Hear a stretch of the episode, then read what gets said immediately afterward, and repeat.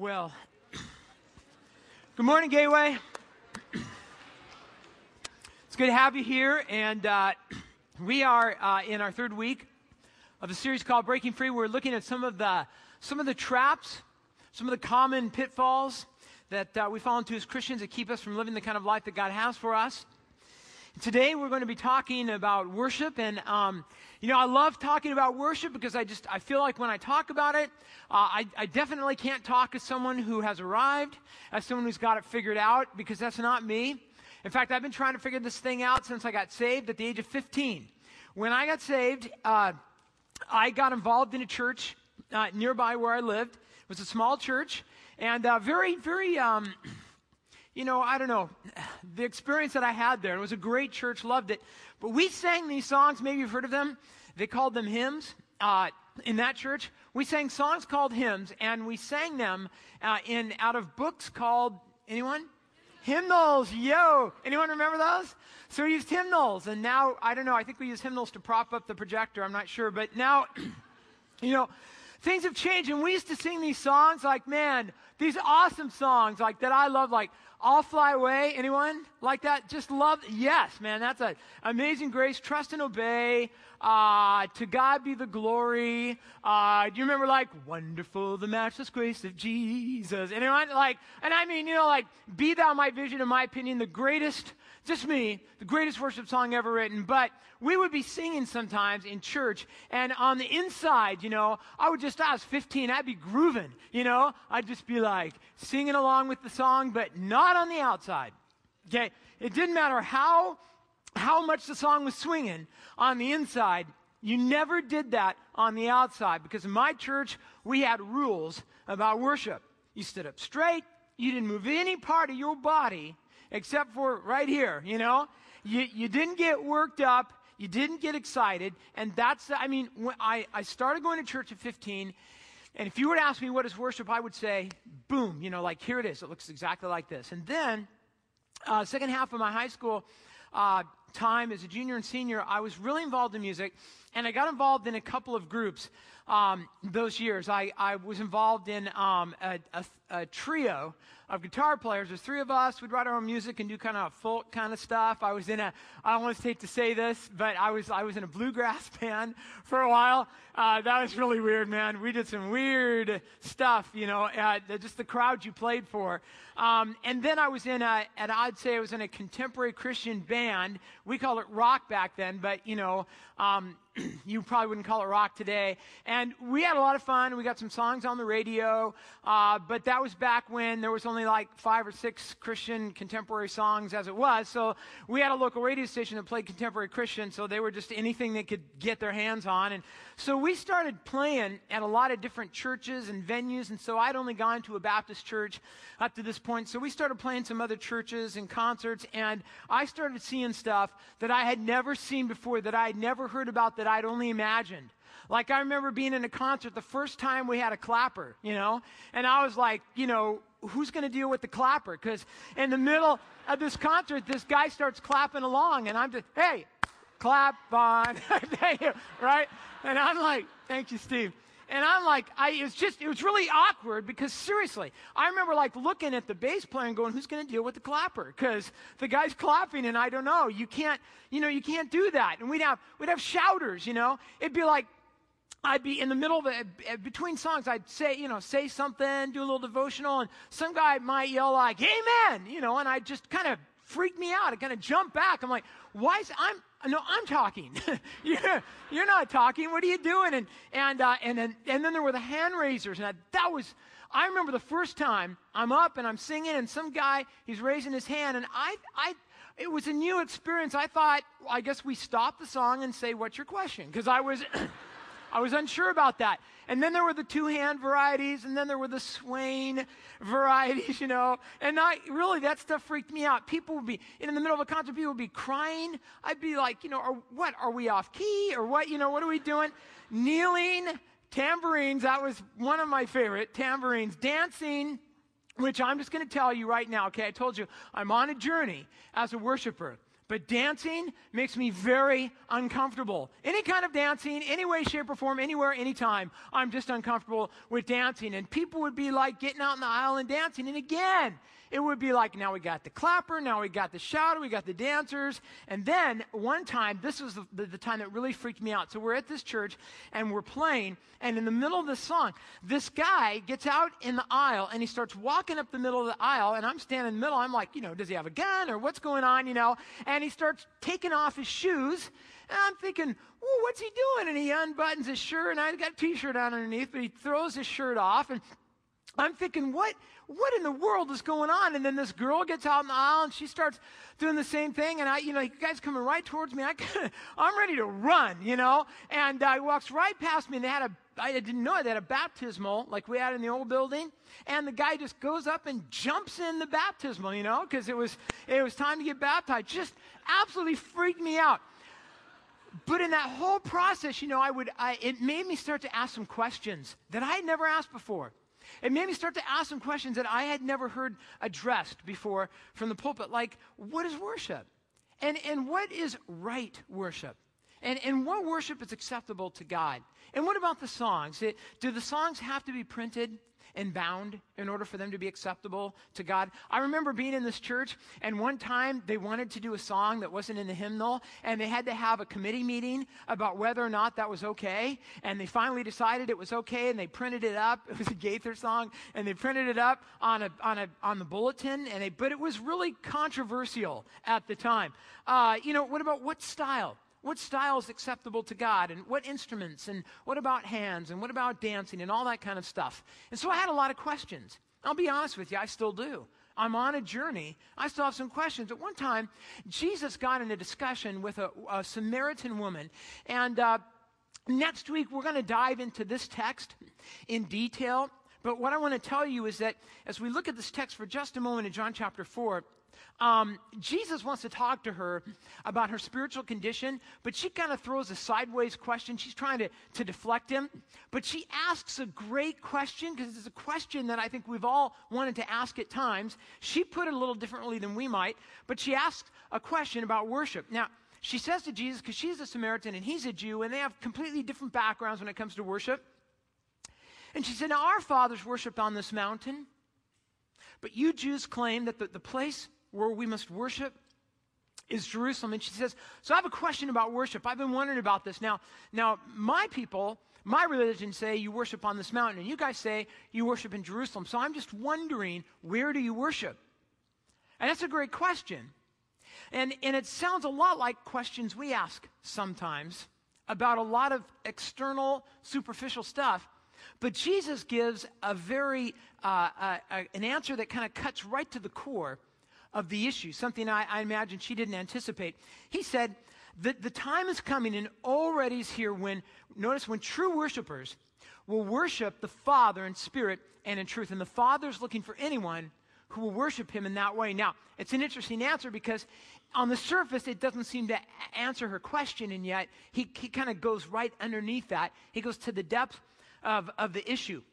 The word worship that Jesus uses here, uh, uh, proskuneo in the Greek, means to do reverence towards something. Um, uh, a word that we might use to describe it today is to express the worth of something or someone above all else.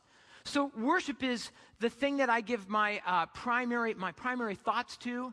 It's the primary thing I give my heart to, my my time to, my affection to, my priority to. Proskuneo, to, to do reverence to God. And when Jesus gives her an answer, he kind of gives her three uh, irreducible ingredients of worship. And the first is the focus of worship, which he says is the Father. The only true focus of worship is the Father. I would expand that and just say that it includes the Trinity of God everyone worships something. It's been said that God dropped the need to worship into our DNA, and everyone worships something. Everyone lifts something above everything else. So, so for some people, they worship themselves. You know, because they're the most important thing to them. It's the thing they give most of their time and their thought and their affection to. For some people, the thing they worship, the thing they put above everything else is their body. And that's what they put all their time and their energy into. For some people, it's their money. You know, that's the thing that's most important to them. For some people, it's their job. They're always connected. They're always thinking about their career. They've got their Blackberry on. You know, they always want to stay connected to work. For some people, it's their possessions or pleasure or a hobby or a person or kids or whatever it is. But Jesus says, in order for worship to be true, it must be focused on the Father. And the second is, he says, it must be in spirit. Now, while the Holy Spirit is a very important ingredient in worship, it's not what he's talking about in this particular passage. He's talking about the spirit of a person. And what he means is this worship isn't this. Worship isn't flapping your jaw. Okay, worship comes from inside of you. That's what true worship is. It's, it's genuine, it's intimate, it's an expression of love. When you sing the words that are on the screen, they're, they're not just coming from here, they're coming from here, they're coming from your heart. So Jesus says it's toward the Father, it's genuine, and the third thing he says is that it must be based in truth.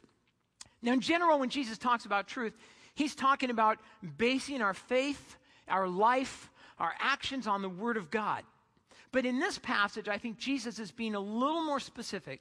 And I think what he's pointing to is this that worship and the way we worship should be based on the Word of God. That's what true worship is. In other words, worship isn't determined by what society says, or what a particular religion says, or what a particular church says, or what's politically correct, or even how I feel about worship. Acceptable worship is determined by God the Father.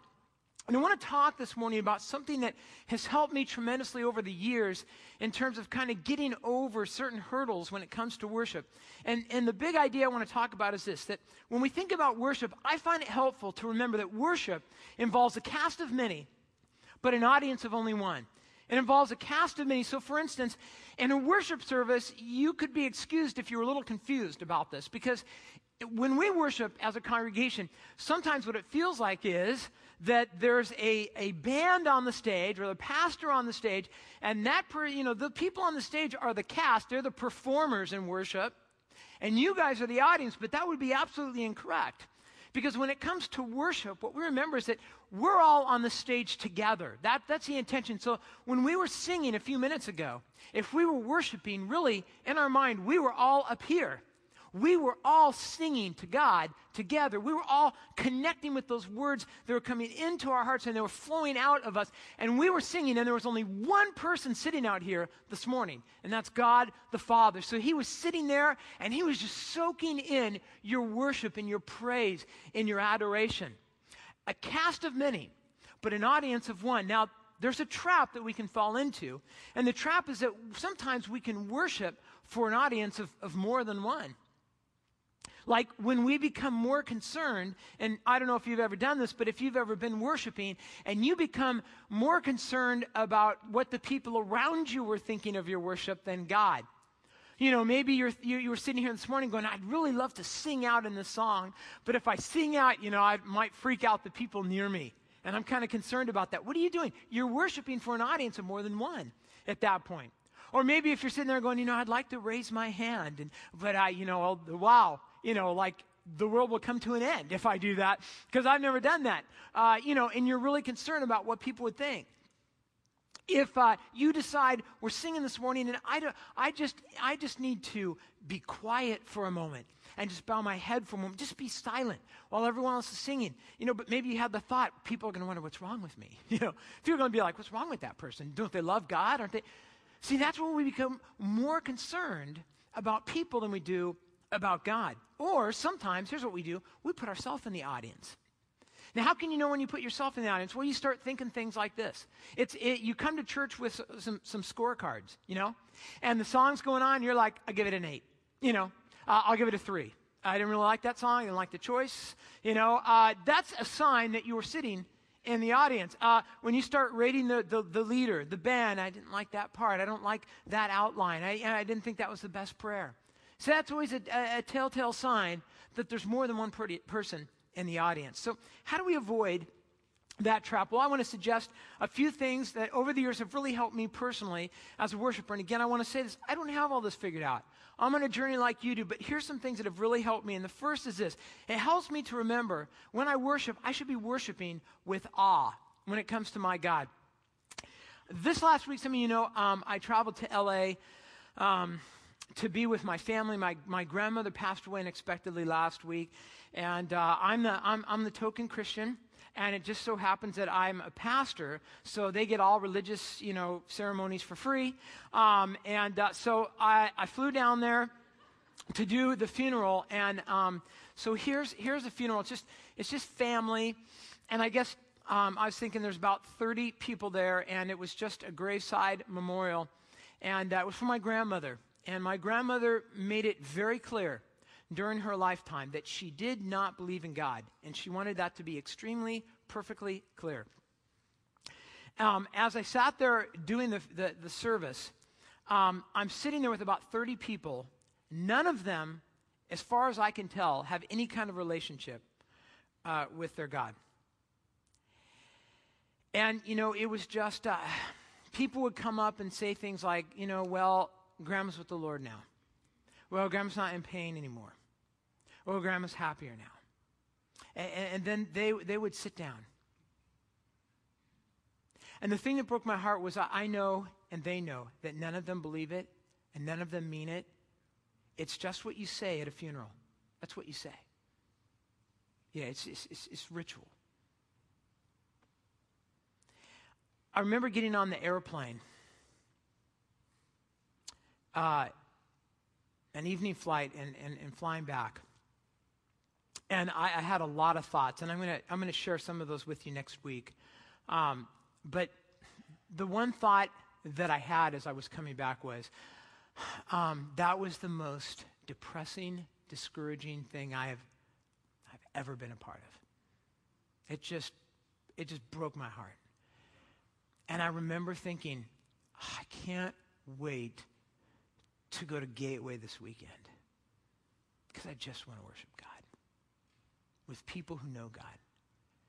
You know, it made me think about how what we do here is so dramatically 180 degrees different than what I did on Tuesday. We are a group of people who are connected to hope. We have the living Savior in our life. We have the Holy Spirit in our hearts. We've been saved. We have communion with God. We, we have hope. But it made me think, you know, I, I wonder sometimes if our worship feels more like what I was doing on Tuesday as opposed to being a group of people who understand that the God that we're worshiping is unbelievably awesome and amazing. And one of Jesus' disciples was named John. He outlived the other 11 disciples. You may know this, but John reached a point in his life where he was the only disciple still alive. And, and the, the Roman government decided that John was uh, a little too much of a thorn in their side, and so they decided to uh, put him to death.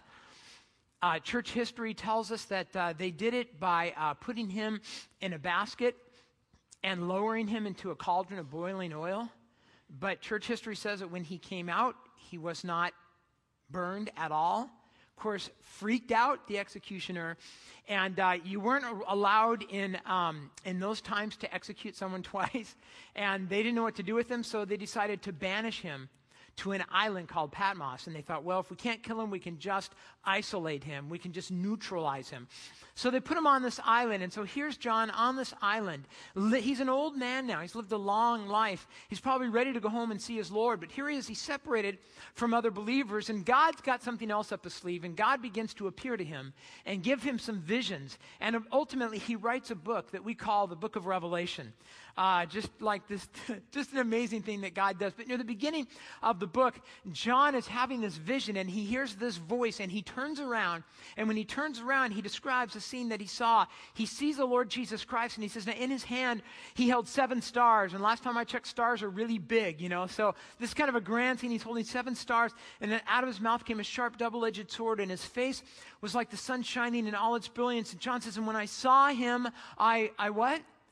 I fell. He says, When I saw him, I fell at his feet as though dead. And John says, I fell at his feet. Now think about this for a minute. Okay. John spent three years living with Jesus Christ. John saw his you know, his miracles. John heard his teaching. John had one on one time with Jesus. John saw Jesus heal people, raise people from the dead. He saw Jesus' crucifixion. He saw Jesus after he was resurrected. He had meals with him, spent time with the post resurrected Savior. So he's got a, a certain level of familiarity with Jesus Christ. When he sees him, he doesn't do what you might expect, like, you know, hey, dude, what's going on? You know, long time no see. No. It says he falls at his feet in awe of his Savior. You see, worship essentially is not a ritual. A ritual, that's what you do at a funeral when you have no relationship with the Lord. That's not what we do. Worship is a response. That's what John did. John wasn't performing some kind of ritual, John was responding to two things I would say essentially. He was responding to who God is and what God has done. Worship is a response to who God is. God is the eternal one. To me, that alone is something to chew on for the rest of my life and try to get my mind around. I don't know if you've ever, like, maybe sat down late at night and looked up at the stars and ever had thoughts like I have. Like, it's crazy to imagine that the universe goes on and on and on and on. And what do you do after a million and all, a billion years and traveling and it just goes on and on? But scientists will tell us that they believe that the universe has an end. Imagine that. But then here's what I always wonder what's beyond that? You know, I mean, how can, well, think about it this way God is the uncaused cause, the only eternal thing that we, we know of. He goes back and back and back and back. In fact, it's, it's really not even correct to try to think about how far back God goes because he doesn't go back, if you will. There's no end to it. Everything else in the world has a beginning, but God. The universe has a beginning, but God does not. The angels have a beginning, but God does not. We have a beginning, but God does not. Every created thing has a beginning, but God does not. He's the eternal one. He's holy. That word holy basically means he's entirely other. There's nothing else like him. He's perfection. He's love. It doesn't say, the Bible doesn't say God is loving. It says He is love. It's not something He does, it's something He is. He's omnipotent. He's all powerful. He's omniscient. That is, He knows everything. And then there's the things God has done. He's created. He's created everything. He's created us. He's your creator. He thought of you. He gave you life. He's your sustainer. He's your provider. He's your savior. What do we do in response to that? In Psalm 95, it says this Come, let us worship. Come, let us bow down. Let us kneel before the Lord, our Maker. Here's another word we find in the Bible for the word worship. Uh, shakha is the Hebrew word. It means to bow down, uh, to fall flat, uh, to do a face plant in the dirt. You know, that, that, that's the idea that he has going on here. In, in Hebrews, it tells us this Therefore, since we are receiving a kingdom that cannot be shaken, let us be thankful and so worship God. I love this. Let us worship God. What does it say? Acceptably, you know, with reverence and awe, for our God is a consuming fire. He starts by saying, therefore, based on what we know about God, how do we respond to a God that's all of that? How do we respond? How do we worship a God who's done all that for us? He says we do it with reverence and awe. And both of those words have heavy overtones of a respectful fear toward God.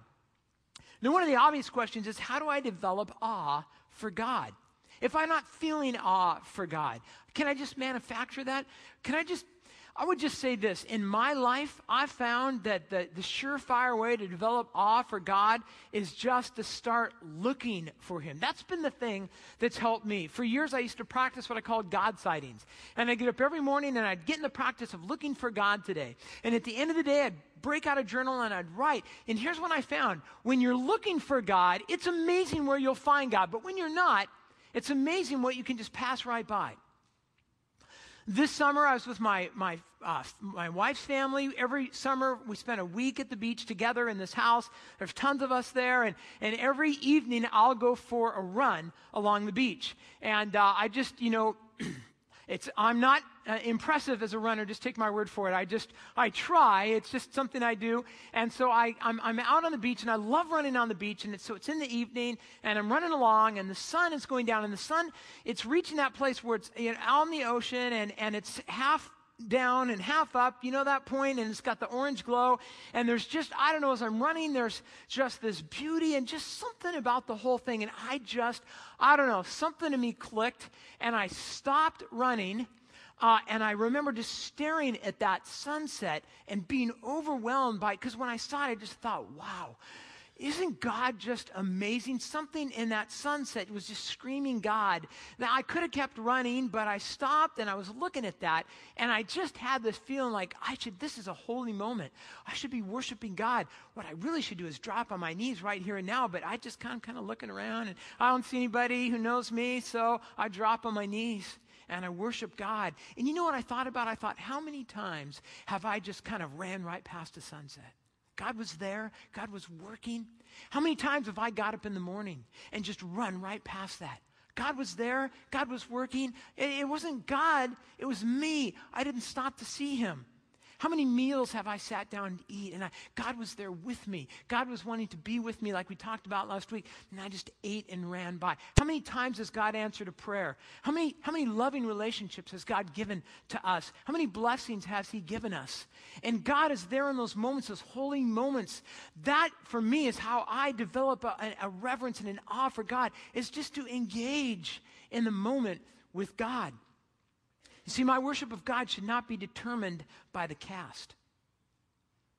Your, your, your worship of God should not be determined by the culture or by your comfort level or by your likes and dislikes or by who might be looking at that particular moment. Our worship should be a response to an audience of only one. Only one of his love and his greatness and his care. Worship with awe. For me, that has been so helpful over the years. And here's the second is to worship with abandon. Now, I'm just going to tell you this that the first point and the last point, they're the easier points for me. This is the harder point for me. And I'm just going to be upfront with you there. Now, early in King David's reign, over Israel, second king of Israel. Um, he wanted to relocate the Ark of the Covenant. Now, that may be familiar with you, you know, Raiders of the Lost Ark, that whole kind of thing, right? There's this ark that God had Israel construct. It wasn't very large. It was a box. It was covered in gold. It represented the presence of God. And uh, inside of that ark, in that box, there was a jar of manna to remind them of going through the wilderness. There was Aaron's staff that budded, and there was a copy of the law of Moses. Now, when David becomes king, for a hundred years, the ark has been separated from Israel's central place of worship. Now, there's a whole lot of different reasons during that hundred years why that happens. But at this point, there's nothing to keep the ark from being in Jerusalem where Israel worships, and it should be there, but it's not because Israel's got some superstitious stuff going on. So finally, David says, you know what? I really want to revive worship in God's kingdom. So we're going to get that ark. So he takes 30,000 soldiers, not because he has to fight for it, because it's actually pretty much in their possession, but he's going to make a statement. So they march out, they, they get the ark, and they're bringing it back to Jerusalem in this processional. And this is a defining moment for the nation because they're going to bring the ark, which represents God's presence, they're going to bring it to the tabernacle, and that's where they're going to have a centralized worship. And his goal is to bring the nation together as worshipers. So it's, it's really a big deal. Now, as they're getting close to Jerusalem on this eventful day, David apparently is walking along with all of these people, but he's kind of getting worked up. Now, I'm not sure why. Maybe he's thinking about what it's going to be like to worship in the presence of God. I don't know. But as they're walking along, David's kind of in his heart getting very, very excited and, and becoming very worshipful and captured in the moment. And he decides that it's inappropriate for him to wear his kingly, because he's got the robes and the crown and the train and all that. And he's something inside of him says, man, you know what? This is wrong in front of God, right? So I don't know, it doesn't tell us, but I, maybe he ducks in a tent and he strips down and he puts on a very common linen uh, outer, almost really an undergarment that the lowliest of priests wore. And he goes back into the processional. Now, that had to get the attention of some people because people would only ever see their king in one of two kinds of garb, either the royal garb or the warrior, uh, you know, kingly gar- uh, garb that he wore when he would go out to war. This is like, he's dressing like the most common person that there is. And he, and probably, you know, some people are like, wow, what's going on? And then we're told David, as they get near Jerusalem, he's starting to dance around, you know, which again, I told you, I'm uncomfortable with that. And he's dancing around and he's, he's, he's starting to clap, you know, and he, he's got his hands in the air and he's worshiping. And, and as this, this processional comes into town, we're told his wife was in the residence in the kingly house and uh, where they lived, and she was looking out and she could see David in the processional, and she's like, oh no, what? What is he doing? What, what is he wearing? Where did he get that thing? And all she can think about is what he's wearing and what he looks like and what she's like, look at him. That's just that. So she rushes down to the street. She goes up to David. She's like, man, David, pull yourself together. You're the king for Pete's sake, man. Look at, look at the way you're dressed. Look at the way you're acting. You're acting childish. You're acting very undignified. David, you're not acting like a king. And, and David says this. This is his response to his wife. He says to her, Listen, it was before the Lord. I will celebrate before the Lord. I will become even more undignified than this. He's like saying, You know, honey, you haven't seen anything yet. You know, and I will be humiliated in my own eyes. This is what he says I will celebrate before who? The Lord. In other words, what's he saying? Listen, honey, I only worship an audience of one, just one. And this isn't about the people, and it's not about what they think, and it's not about the soldiers, and it's not about the politicians, and it's not about the priests, and it's not about the rich people, and it's not about the poor people, and it's not about what people think of me. It's all, I only care about one thing right now. I don't care about my reputation. I don't care about you know my kingship. I just care about the audience of one that I'm here to worship right here and right now. In Psalm 35, David writes this. He says, I will thank you. He's writing to God. I will thank you in front of the entire congregation. That's what David did. I will thank you in front of the entire congregation, and I will praise you before all the people. Now, that word praise in the Hebrew is the word hallel. And, and we get the English word hallelujah from it. So th- this is all kind of coming together for me a little while back because I'm studying the word hallelujah. And I remember thinking when I was in church, when I first went to church, people might say, praise God. But no one ever said hallelujah because that was kind of like a radical word in the church that I, that, that I was attending. You know, nobody would go like hallelujah because that was like, they only did that on TV. So it was kind of weird. And now I understand why because it really is a radical kind of word. The word literally means to act insanely, to be clamorously foolish or mad before God. And that's what David was doing. And it reminds us sometimes that we can be so composed when we're declaring God's word. There's such an irony, such a juxtaposition to that. To here we are, you know, we're like, got to keep it cool. You know, uh, I can't, I'm not going to get all Jesus freaky. I'm just going to sit here and I'm going to sing the song and I'm not going to get out of line because it's not what we do in our church. There's something totally disconnected between, oftentimes, between the God we worship and the way we worship Him. And sometimes people say, well, I'm not, you know, I'm not like that. I, am not like that. I don't, I'm not that kind of a person. But watch them in front of a TV when their team's playing, you know? And they can get a little crazy, get a little screaming, little high fives. They got the shirt, they got the bumper sticker, you know? I don't know, maybe you're a reserved person, but have you ever fallen in love with somebody and done really stupid, crazy things? Of course you have. Yes, yeah. And we could tell stories about that, right? Uh, you know, maybe it's maybe uh, your child's an honor student and you got the bumper sticker on the back. Maybe you're crazy about your Mac or PC or whatever stupid thing it is that you use. You know, but it's just a computer. It's just a. This is God. Worship with abandon. Now, there's uh, we've gone through this before, but when I look in the Bible, I see some some different biblical expressions of worship. This isn't my list. Uh, I find this in the Psalms, and I've, I've noted the scripture in uh, your notes just in case some of these look suspicious to you. Here are some of the things that the Bible says things like clap your, clap your hands, you know. Uh, who invited the clapper? Oh, maybe God did. I'm not sure. Uh, sing joyfully. It doesn't say sing skillfully. It says play instruments skillfully, but it just says sing joyfully. Uh, so that's good news for some of us. Uh, it says when we worship, we should shout aloud. Just uh, the next one um, I had to put in there because it's in the Bible. But dance, you know, dancing before the Lord. I'm just telling you. I don't like it. Uh, sing a new song. Sing a new song. So, it, it, by the way, that's not a slam on old songs Absolutely not. Because at one point, old songs were new songs, and that's it's not a slam. It's just saying we shouldn't be afraid as people experience God and write songs about those experiences to go, well, it's not at least 100 years old, or, you know, we only sing songs written by dead guys or something like that. We don't do that. Old songs, new songs, how do we know if it's a good song? If it glorifies the Lord Jesus Christ, if it reflects the truth of God's word, it's a good song. Uh, bow down um, worship God with many kinds of instruments, various instruments, um, loudly, because that, in the Bible it says that, to, to play them loud. Now, loud is a relative term. Uh, it doesn't say painfully, all right, so I'll give you that. It says loudly. Um, lift your hands. Uh, it doesn't say lift your hand, it says lift your hand. Uh, give God thanks publicly uh, meditate on God. So there's an appropriate time to even be quiet, to be silent. You, would say, is it okay if I'm in worship service and people are singing and got the hands raised and I'm just quiet? Absolutely, yes. Yes, that is appropriate if at the moment that's just what's really connecting between you and God. I want you to understand something here, okay?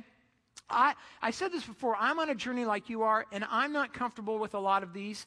Um, but, but see, it's not about me right now, all right? And it's not even about you right now. It's about God. It's about God's word. It's about what God says. And so I would just say this to you. If you're like me, I could just, you know, tell you, I, my goals into, I don't, I don't want to make you do any of these things. I just want you to follow God. I want you to be true to God's word as the Holy Spirit leads you in, in interacting with His Word. Because I do believe that as you read the, what? we need an usher in row three. because as you read God's word and God's Holy Spirit interacts with that word, I believe God will speak to you and show you. And, and uh, again, let me just say this. If you're in a crowd and you're like, you know, I don't want, I don't feel God leading me to raise my hands, that's okay. I would love to, for us to be a congregation where we are free to interact with God's word and His Spirit as God leads us. I was trying to imagine, when I was working on this sermon, I was trying to imagine what it would be like if we were a church that just really reflected this, if we just, each of us as individuals were following God. And I, I, I, I'll be honest with you, as I tried to imagine it, it kind of concerned me. What it might look like if it happened, but it also concerned me that it might never happen. So, yeah, I'm torn and I'm imperfect as a worshiper. I'm just telling you that but I want God's will. I want, I want to honor God, my King, my, my Savior. See, our worship should be driven by the one we worship. Try to imagine that in your life. Free to worship God. Try to imagine that in your home. Try to imagine that in your marriage, in your family. So we worship God with awe, and we worship God with abandon. And the third thing is this we worship God with our, with our life. In Romans 12, 1, it tells us this Paul says, therefore, and that's a key word, therefore, I urge you, brothers, in, in view of God's mercy, to offer your bodies a living sacrifice, holy and pleasing to God, and this is your spiritual act of worship. Now, he starts chapter 12, and the first word he has there is the word therefore. So, you know, when I say this, whenever you see the word therefore, you ask, what's therefore? Therefore, why is it there and what's going on? So he says, therefore, in view of God's mercy. So for 11 chapters in Romans, Paul's been talking about how God thought of us, how God created us, how God made us, how God has purposes for us. Uh, but we walked away from God, but we did our own thing. We sinned, we walked away from God. And then what did God do? God had mercy. God reached out. God sent his son. His son went to the cross. God offers us grace. He sanctifies us. He has eternal life for us. He's just going through all this stuff. He goes, now just stop for a minute minute as you think about all that stuff and ask yourself this question How do we respond to all of that? How do we do it? He says, Here's what you do you offer your bodies as an act of worship. It just means you give God your whole life. We talked about that last week. You just give Him everything. Unfortunately, what we often do is we come on the weekend and give Him a song, or we give Him a few dollars. And we say, God, is that good enough? If we're feeling really generous, maybe we give God a few bonus claps. We're the clapper, you know, he'll be excited about that. Uh, or maybe we sing loudly. Or maybe we you know, try to take some notes in the sermon and not doze off. And all the thing is, all that can be worship. But my question is, is it enough? Is it enough to come on the weekend and do that and walk away and go, well, God should be happy with that now? You know, I clapped. I don't do that, so that should be good.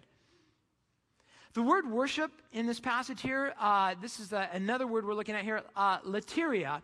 It's a Greek word which means divine service or worship.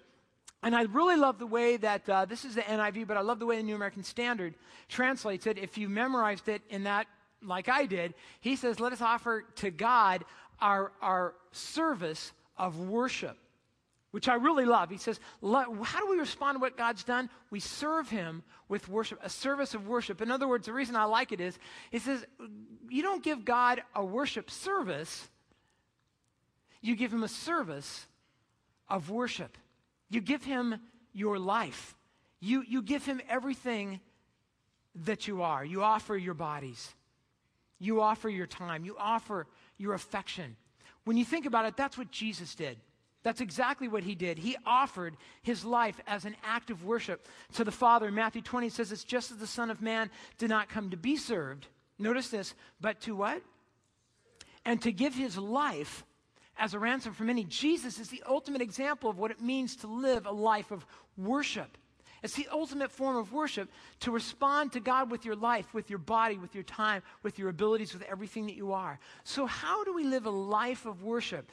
You know? We're ending the, the sermon this week the same place we ended the sermon last week. Remember, we are saying, How do you give God your whole life last week? What do we say? The way that you give God the rest of your life, which seems like just crazy, since most of us don't even know what that means. How do you give God the rest of your life? You just give Him the next moment.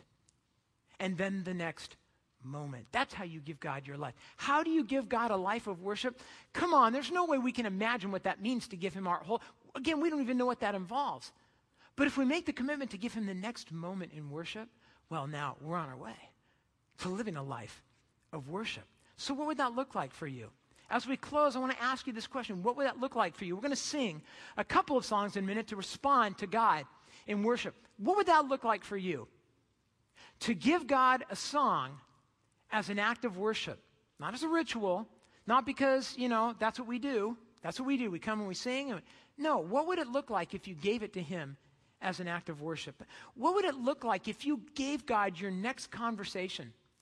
Church is over, you're walking out, somebody goes, Hey, how's it going? And you, what would it look like for that conversation to be an act of worship? What would it look like when you go home today and you have a meal with someone? What would it look like if that was an act of worship? What would it look like if next time you open up your wallet, that was an act of worship? What would it look like if, if when you're driving down the road today, you say, you know, my driving could be an act of worship? Would you drive differently? Ah, you probably would, wouldn't you? I would. How about your involvement in some kind of ministry? Have you thought about that lately? When you minister to others, why are you doing that? What would it look like if it was just an act of worship to God? Or the next time you pray? Or when you read your Bible?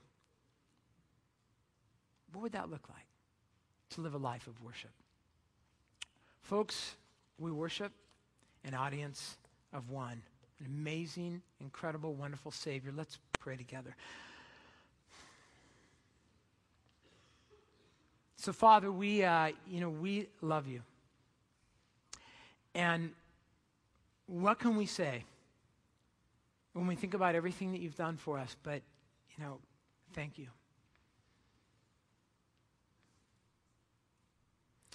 And Father, you know that uh, I personally have had a, just so much fun this week thinking about this message. And, and, I, and, and to, to know that I have a God who doesn't expect perfection out of me. I, I don't have this down. But Father, you're growing me, you're, you're changing me, you're growing us. You're changing us. God, I, I pray this morning if we have fallen in any way in our life into the trap of, of worshiping an audience more than one, that, that today would be a day when we could repent of that, when we could be released of that, when we could get back to singing, to worshiping, to living, to pleasing an audience of only one our Lord, our God, our Savior, our Creator, our Sustainer, amazing God. Thank you for being with us in this place. Father, may our worship again be for you a pleasing act. We love you. In Jesus' name we pray. And all God's people said.